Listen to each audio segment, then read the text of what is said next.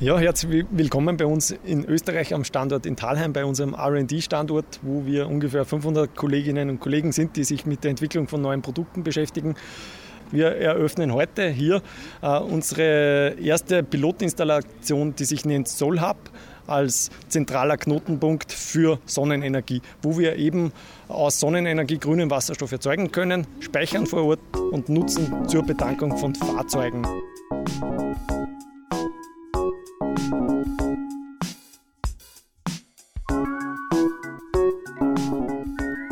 Hallo und willkommen zu unserem heutigen PV Magazine Podcast. Sie haben es schon gehört, wir beschäftigen uns heute mit einem Aspekt von regenerativ erzeugtem Wasserstoff.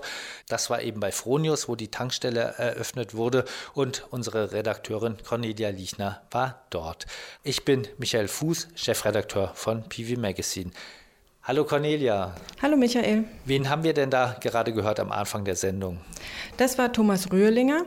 Er entwickelt das Wasserstoffgeschäft für Fronius International. Es geht dabei um den Solhub, den Fronius entwickelt hat. Das ist ja mehr als ein Pilotprojekt, so wie ich es verstanden habe. Es soll ja auch verkauft werden.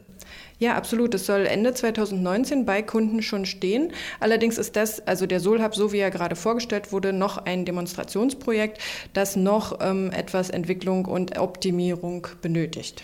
Und wir werden es auch nachher in Interviews hören. Es ist auch so gedacht, dass Fronius-Partner, die bisher Solaranlagen und Speicher zum Beispiel bauen und installieren, auch so eine Tankstelle installieren können. Wir werden da gleich genauer drauf eingehen und werden danach auch darüber hinausgehen, schauen, wie sich das Projekt einordnet in andere Projekte, was es sonst noch gibt in dem Bereich, auf die Kosten eingehen und so weiter. Diese Sendung wird unterstützt von Fronius. Fronius hat nach eigenen Angaben mehr als 1,5 Millionen Wechselrichter verkauft und mehr als 8000 Batterien.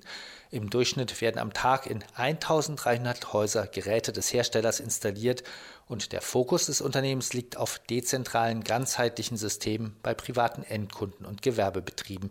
Daher ist es nur logisch, dass sich Fronius auch schon seit längerem mit Systemen beschäftigt, die die dezentrale Wasserstoffproduktion ermöglichen und wir haben bei PV Magazine darüber ja auch schon öfter berichtet.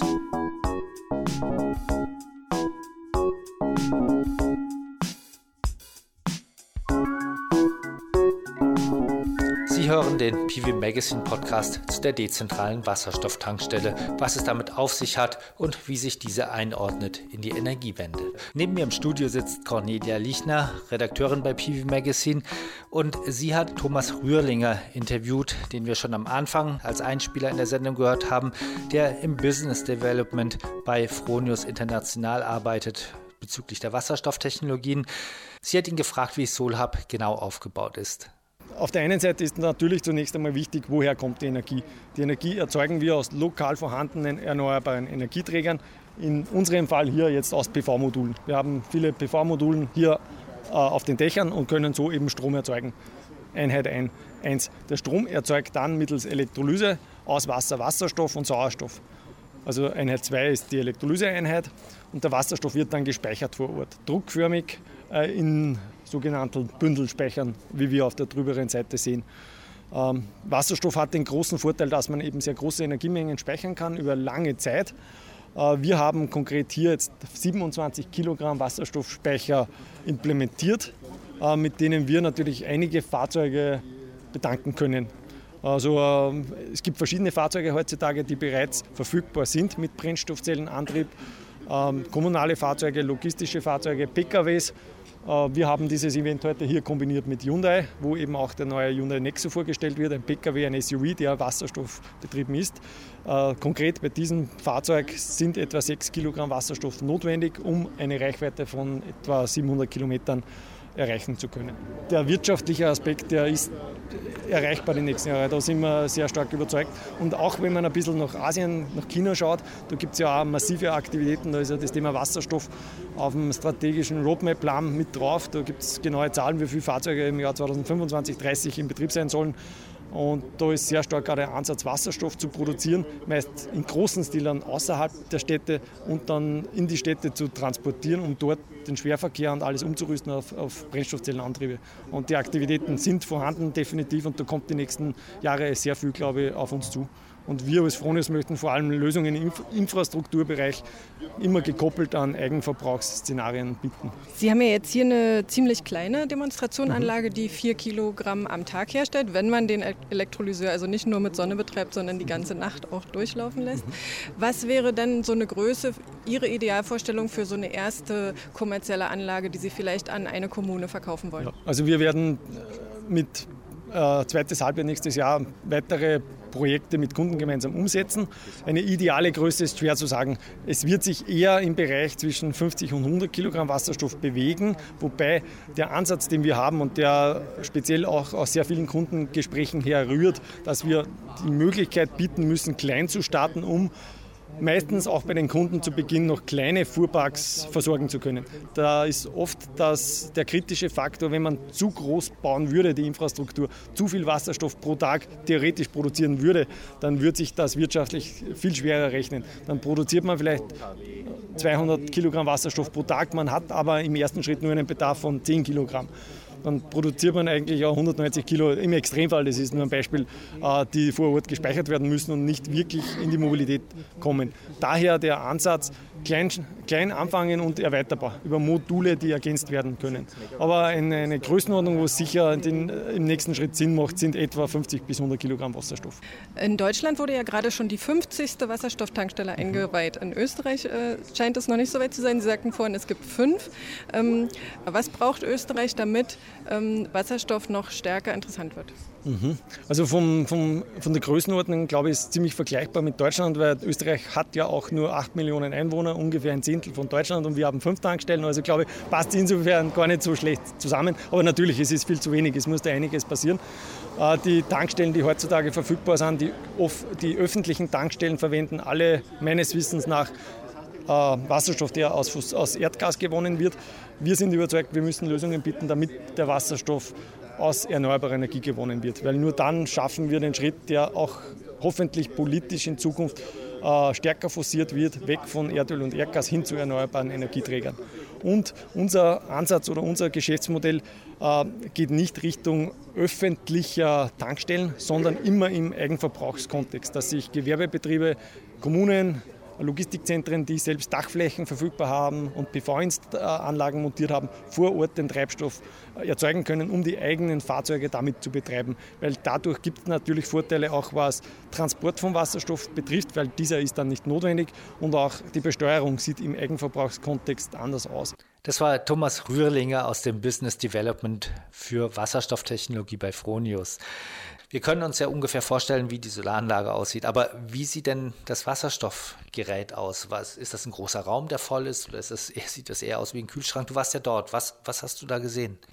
Also von außen ist es erstmal recht unscheinbar. Es steht ja in Talheim auf dem Parkplatz. Da steht eine Zapfsäule und direkt daneben halt ein kleiner Container. Und in dem Container befindet sich ähm, der Elektrolyseur. Der, den kann man vielleicht vergleichen mit einer Gastherme, die man auch im Keller hat. Ein bisschen größer, ein bisschen höher. Und ja, da gehen halt Schläuche weg, da gehen Rohre weg und äh, die führen in die Speichereinrichtung. Und das sind ähm, praktisch Gasspeicher, wie man sich das vorstellt, wie Gasflaschen, nur ein bisschen größer. Und das Betanken des Autos, wie geht das vor sich? Da muss man ja auch aufpassen, dass der sehr flüchtige Wasserstoff nicht einfach wieder entweicht. Ja, ähm, die Ta Betankungseinheit sieht eigentlich aus wie eine Tankstelle. Man steckt den Stup Stutzen rein in das ähm, Auto und dann findet aber erst noch eine Druckprüfung statt, ob die ähm, äh, Verbindungen dicht sind und dann äh, beginnt das Tanken und das dauert insgesamt äh, sieben Minuten ungefähr. Ähm, das geht ganz schnell.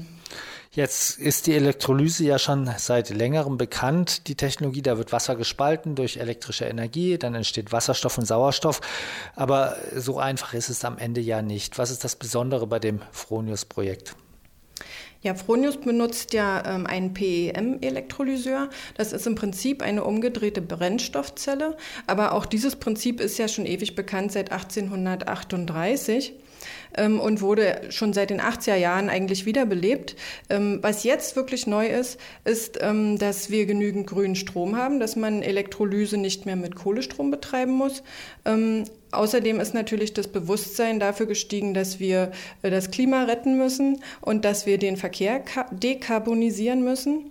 Und das geht einfach nicht auf Dauer nur batterieelektrisch. Für kleine Pkw mag das funktionieren, aber gerade wenn es darum geht, äh, Laster zu, äh, zu bewegen oder ähm, Busse zu bewegen oder gar Flugzeuge und Züge zu bewegen, dann wird man mit batterieelektrisch eben nicht weit kommen. Jetzt wird auch über den Druck diskutiert, bei dem man die Elektrolyse macht. Also Fronius setzt dort Hochdruckelektrolyse ein, wie ich gelernt habe. Was hat es mit, den, mit der Druckfrage auf sich? Ja, man muss natürlich ähm, den Wasserstoff, um ihn äh, zu speichern und um ihn zu verwenden, erstmal unter Druck setzen, sonst ist es einfach ähm, zu voluminös. Ähm, an öffentlichen Tankstellen wird üblicherweise mit 700 Bar getankt. Fronius setzt aktuell einen Hochdruck-Elektrolyseur ein, der direkt 350 Bar produziert. Aber äh, in kommerziellen Projekten ist geplant, dass ähm, ein Niederdruck-Elektrolyseur äh, genommen wird und der Wasserstoff dann später komprimiert wird ähm, mithilfe eines Kompressors. Weil es günstiger ist. Weil es günstiger ist, genau. Und warum will Fronis nur mit 350 Bar laden, wenn die normalen Tankstellen 700 Bar haben? Ja, die normalen Tankstellen sind halt auf, auf Pkw ausgerichtet und da muss man einfach noch stärker komprimieren, um den Wasserstoff ins Auto zu bekommen. Bei, wenn man jetzt ähm, auf andere Anwendungen zielt, wie zum Beispiel Logistikfahrzeuge oder Busse, hat man ja eigentlich viel mehr Platz. Der Bus, der könnte auf dem Dach halt viel größere ähm, Tanks mitnehmen und da muss man einfach nicht so viel Druck äh, aufbauen, weil der kostet ja auch am Ende Ende wieder Energie und wieder Effizienz. Du hattest bei Fronius noch einen zweiten Gesprächspartner, der mehr zu dem Umfeld gesagt hat? Genau, mein zweiter Gesprächspartner war Martin Hackel. Der leitet äh, die Einheit Solarenergie von Fronius. Und ihn habe ich gefragt, worin denn der Unterschied eigentlich besteht zwischen elektrischen, batterieelektrischen Fahrzeugen und wasserstoffelektrischen Fahrzeugen. Naja, vom Fahrkomfort, von der Fahrdynamik eigentlich sehr wenig. Es sind beides Elektroautos mit Elektromotoren, die die Vorteile von einer sehr dynamischen Fahrweise und einer sehr leisen Fahrweise mit sich bringen.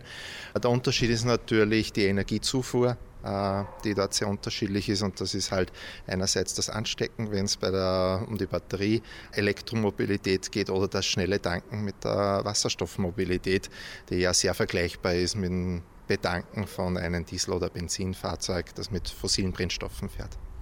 Sie haben ja vorhin auch im Pressegespräch äh, Zweifel geäußert, dass wirklich jeder ein Elektrofahrzeug äh, fahren sollte oder fahren kann, weil sonst die Netze überlastet werden. Aber solche Zweifel haben Sie bei Wasserstofffahrzeugen nicht? Muss immer unterscheiden. Elektrofahrzeuge sind ja beides. Ne?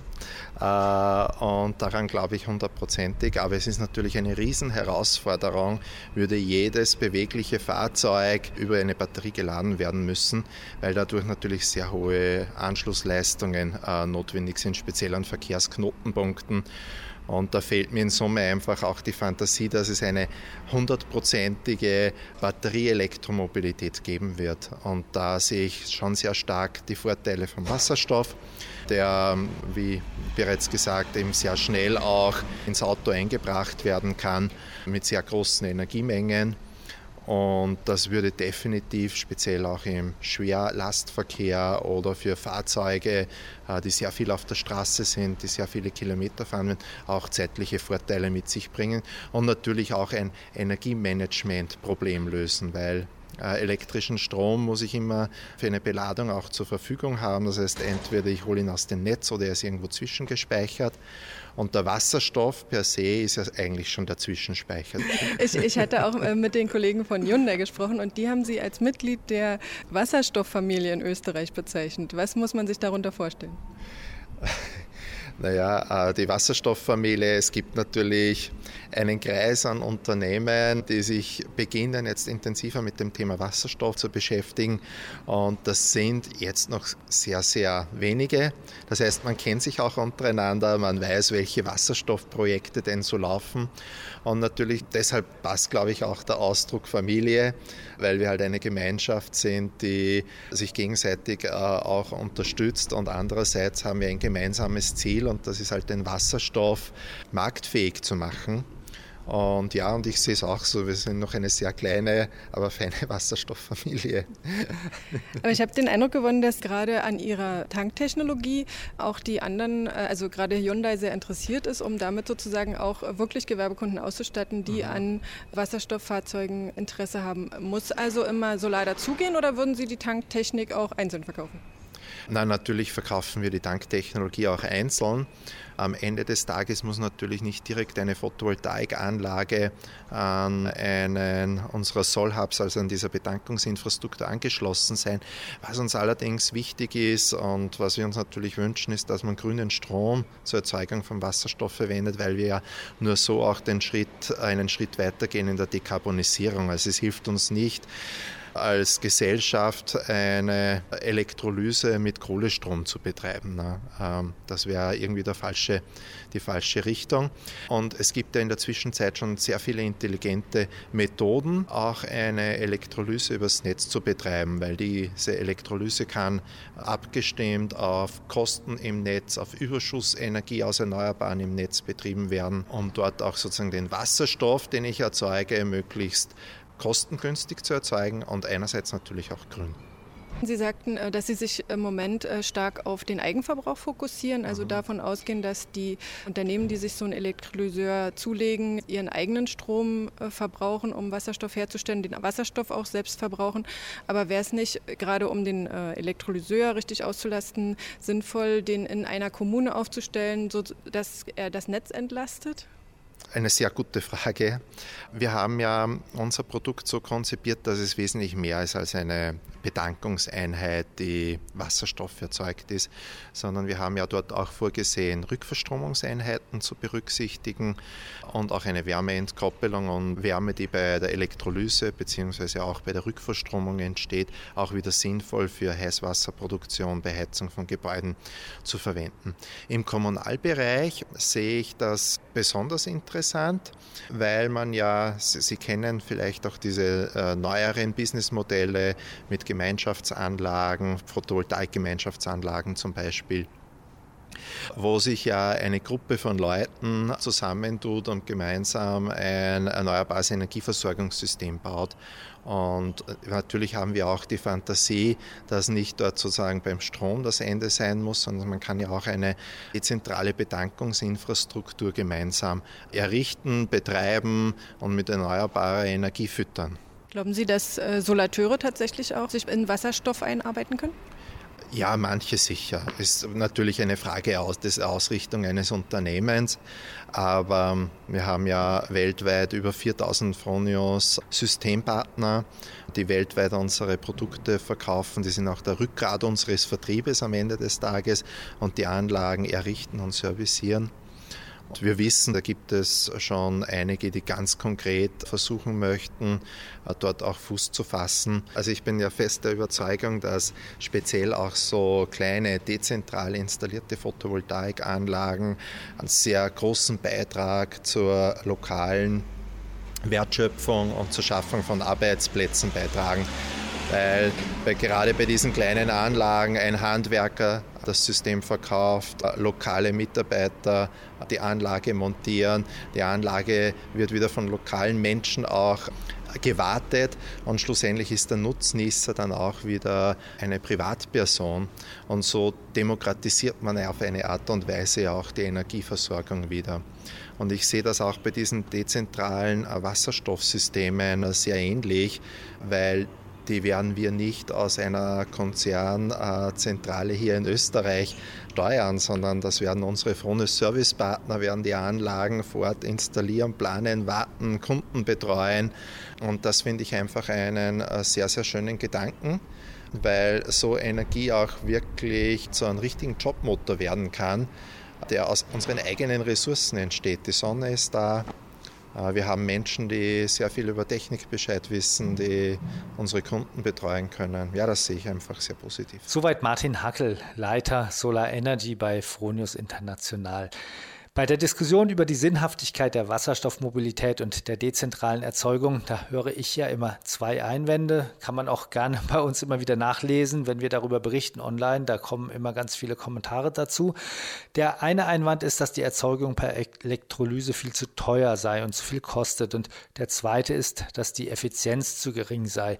Fangen wir mal mit dem ersten Punkt an. Hat Fronius etwas dazu gesagt, was der mit dem Solhab erzeugte Wasserstoff am Ende kosten soll?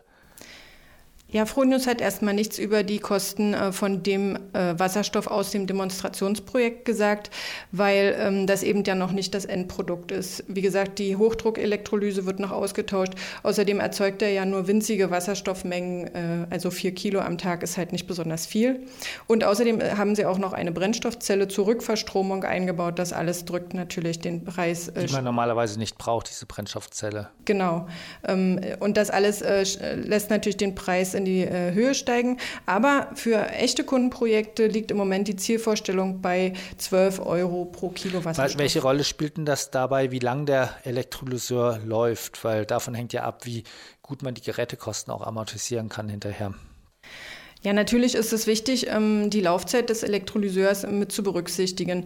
Andererseits, also wie gesagt, es kommt vor allem auf die Zeit der Amortisation an. Ähm, ein Elektrolyseur hat ungefähr 40.000 Betriebsstunden, also von der Sache her könnte man ihn auch ähm, langfristig amortisieren lassen. Aber der größte Anteil bei der Produktion von Wasserstoff, der größte Kostenblock ist ja eigentlich, sind ja eigentlich die Stromkosten. Wenn man ein Kilo Wasserstoff produzieren möchte, muss man 55 Kilowattstunden Stunden ähm, Strom einsetzen. Und äh, da kann man einfach schon sehen, dass das der höchste, äh, der, der größte Teil der Kosten eben Stromkosten sind. Wenn ich zum Beispiel ähm, für die Hälfte des Stroms selbst erzeugten Strom verwende, also vom eigenen Dach, sagen wir für 10 Cent und die andere Hälfte für 20 Cent aus dem Netz dazu kaufe, dann würde ich auf einen Kilopreis von 8,80 Euro kommen, nur für die Stromkosten, ganz ohne den Elektrolyseur. Und da kommen dann sozusagen noch die Abschreibungskosten für den Elektrolyseur drauf. Das ist ganz interessant, weil wir hatten auch schon mal eine Berichterstattung über Nell Hydrogen. Die bauen größere Elektrolyseure, die sie an so, wirklich an Solarparks bauen wollen. In Kalifornien planen die da relativ konkret und die sagen, dass sozusagen die Investitionskosten für so ein Gerät, was dann bis zu 2,5 Megawatt Leistung hat, also wahrscheinlich deutlich größer als das, was Fronius unternimmt, ähm, ungefähr 5 Cent pro Kilogramm Wasserstoff diese Gerätekosten sind, die man veranschlagen muss. Dann käme man ja ungefähr auf die, dann wäre man bei 13 Euro. Was sind denn die Marktpreise? Also wo müssen wir denn hin mit unseren Wasserstoffkosten am Ende? Ja, also da gibt es eine Studie aus dem letzten Jahr von ähm, Shell und die haben mal verglichen, äh, was die Wasserstofferzeugung derzeit auf unterschiedlichen Wegen kostet. Ähm, industriell wird ja Wasserstoff äh, über Erdgasreformation äh, produziert und da sind die Kosten halt sehr niedrig bei äh, nicht mal zwei Euro pro Kilogramm. Ähm, aber dann hat man es halt auch zentral und muss es eben noch zur Tankstelle oder wo er halt gebraucht wird, hintransportieren. Man kann aber auch dezentrale Erdgasreformierung machen, dann fängt es bei 2 Euro an und geht aber auch bis knapp 8 Euro. Und Elektrolyse, Elektrolyse dezentral wurde da auch untersucht und die beginnt halt schon mit 4 Euro und geht bis zu 12 Euro pro Also dezentral mit erneuerbarer Energie. Dezentral und mit erneuerbarer Energie. Das heißt, die Preisspanne ist wirklich extrem groß, zwischen 4 Euro und 12 Euro pro Kilogramm. Genau, es hängt eben davon ab, zu welchem Preis man Strom bekommt. An einer Windkraftanlage kann der ja sehr äh, günstig sein. Und ähm, das sind eben nur die Erzeugungskosten. Aber dann müsste man sich ja eigentlich auch überlegen, beim Solarkraftwerk, wir kennen es ja von den Ausschreibungspreisen, da kann man ja auch schon zwischen 4 und 5 Cent Stromgestehungskosten Strom erzeugen. Das heißt, da wäre man dann durchaus auch in der Größenordnung. Genau, aber eine ähm, äh, Solaranlage hat halt nicht die gleiche Anzahl von Betriebsstunden wie zum Beispiel eine Windkraftanlage. Da wäre es wahrscheinlich schon noch günstiger. Ähm, das über Windkraft äh, zu realisieren oder äh, eben äh, Überschussstrom zu verwenden, auch meinetwegen zur Primärleistungsregulierung. Ja. Es gibt ja auch noch andere, die, die solche Projekte durchführen. Du hast auch schon mal berichtet bei uns in der September-Ausgabe war das, glaube ich, von PV Magazine über GP Joule, was die vorhaben. Was hat es damit auf sich? Geht das in die gleiche Richtung? Ja, ähm, GP Joule ist ja ein Unternehmen aus dem Norden äh, von Deutschland und dort ähm, besteht eben das Problem darin, dass viele Windkraftanlagen abgeregelt werden müssen, weil eben nicht genügend Strom ins Netz passt.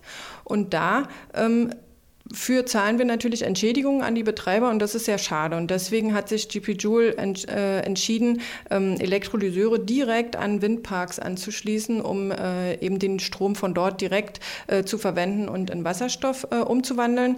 Und dann ähm, wird der Wasserstoff an Tankstellen in, die, in der Umgebung geliefert und dort auch äh, in Brennstoffzellenbusse getankt, die dann ähm, den öffentlichen Personennahverkehr ähm, be ja, betreiben.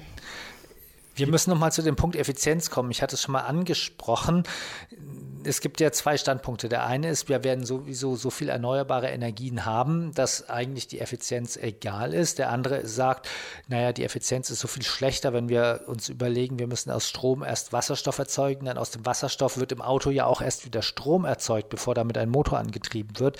Und das sei so viel schlechter, als wenn man Batterien nimmt, dass das gar nicht in Frage käme. Vielleicht erstmal vorneweg, wie hoch ist denn die Effizienz? Ich nehme Solarstrom, mache daraus Wasserstoff und im Auto wird aus dem Wasserstoff wieder Strom. Wie viel bleibt übrig von einem Solarstrom? Ja, eine Brennstoffzelle oder auch so ein PEM-Elektrolyseur hat ungefähr einen Wirkungsgrad von 60 Prozent. Das heißt, ähm, wenn ich 55 äh, Kilowattstunden aufwenden muss, um ein Kilo Wasserstoff zu produzieren, dann habe ich ein Kilo Wasserstoff, der eigentlich nur noch 33 Kilowattstunden wert ist. Und wenn ich ihn dann wieder ins Auto tue, bleibt äh, insgesamt in der Prozesskette nur 35 Prozent übrig. Aber das ist eben nur der elektrische Pfad. Ne? Es wird ja parallel immer auch Wärme produziert. Und was sagt Fronius dazu? Haben die was dazu gesagt zum dem Effizienzthema? Genau, Fronius sagt natürlich, äh, wenn man das dezentral produziert, kann man die Wärme ja nutzen. Und wenn man die Wärme nutzt, dann kommt man auf Wirkungsgrade von 90 Prozent. Und die Wärme, die liegt äh, vor in einer Prozesstemperatur von ungefähr 80 Grad. Es ist, wäre also eigentlich ideal, um damit Warmwasser zu bereiten oder zu heizen. Das heißt, ich muss den Wasserstoff in Wohngebieten machen am Ende. Genau, das wäre eigentlich äh, toll. Dann könnte man direkt äh, die Wärme verwenden und äh, hat eben nicht diesen riesigen ähm, Effizienzverlust. GP Joule baut ja an Windkraftanlagen, da sind jetzt auch keine Wohngebiete. Wie haben die das vor? Haben die vor, die Wärme zu nutzen? Ja, die wollen die Wärme auch nutzen und die haben sich halt sehr äh, intensiv damit beschäftigt, welchen Standort sie für, ihre, für ihr Projekt verwenden und haben halt gesucht nach Standorten, wo eben Windkraft und Kleingewerbe oder Gewerbe vorhanden ist, äh, die die Wärme auch brauchen können. Und es ist ja auch nicht so, dass es nicht auch an anderen Stellen vorwärts geht mit der Wasserstoffmobilität. Alstrom hat zum Beispiel ein Hydrail, heißt er, entwickelt, also kommt von Hydro und Rail, würde ich mal vermuten. Das ist ein Zug, der mit Wasserstoff angetrieben wird, der, der bereits im Pilotbetrieb fährt und 2021 in größerem Stil auf Regionalbahnstrecken eingesetzt werden soll, die eben nicht elektrifiziert sind. Die Nachfrage ist enorm, schreibt Stefan Franz bei uns, der ist Analyst und Autor von PV Magazine, hat das im Juni veröffentlicht. Niedersachsen habe schon 14 Züge bestellt. Der Rhein-Main-Verkehrsverbund in Hessen würde sogar den, den Kauf von 26 Zügen vorbereiten. Das heißt, da passiert wirklich was. Und er treibt das Ganze noch weiter. Es gibt ja noch den Wasserstoff, den man für die Prozesse in der Industrie benötigt. Und das ist ganz schön viel. Und wenn wir es mit der Energiewende ernst meinen, muss der ja auch irgendwann mal regenerativ erzeugt werden. Und er schreibt, 18,5 Gigawatt Photovoltaik bräuchte man dazu, um diesen Wasserstoff für die Prozesstechnik zu produzieren, der allein in Deutschland verbraucht wird. Das sind doch enorme Mengen, die da die da möglich werden. Ja, tatsächlich, das ist äh, wirklich viel, aber ich glaube auch ähm, aus Kostensicht ist es noch nicht ganz äh, nahe. Also das nächste, das heißeste Thema ist wahrscheinlich wirklich ähm, der Verkehr ähm, insbesondere der Nahverkehr, weil ich denke auch gerade ähm, Wasserstoffbusse können auch kurzfristig das Problem lösen, dass in der Stadt oder helfen, das Problem zu lösen, dass in der Stadt zu viel äh, Stickoxide entstehen. Wir kennen das alle, Dieselfahrverbote stehen an und ähm, da würde so ein Wasserstoffbus natürlich unheimlich weiterhelfen. Vielen Dank, Cornelia. Das war unser sechster Podcast. Heute mit PV Magazine Redakteurin Cornelia Lichner und mir, Michael Fuß. Noch einmal vielen Dank an Fronius, den Sponsor dieses Podcasts. Wir freuen uns über Feedback an die Adresse podcast.pv-magazine.com. Sie können uns jetzt übrigens auch bei Spotify hören. Außerdem, wie schon zuvor, finden Sie unsere Podcasts bei SoundCloud und bei iTunes bzw. Apple Podcast. Dort können Sie die Podcasts auch abonnieren und mitnehmen. Auf unserer Webseite www.pv-magazine.de finden Sie die Podcasts im Menüpunkt Themen, das ist links oben und da beschreiben wir auch, was Sie bei den einzelnen Sendungen erwartet. Ich freue mich, wenn Sie das nächste Mal wieder mit dabei sind.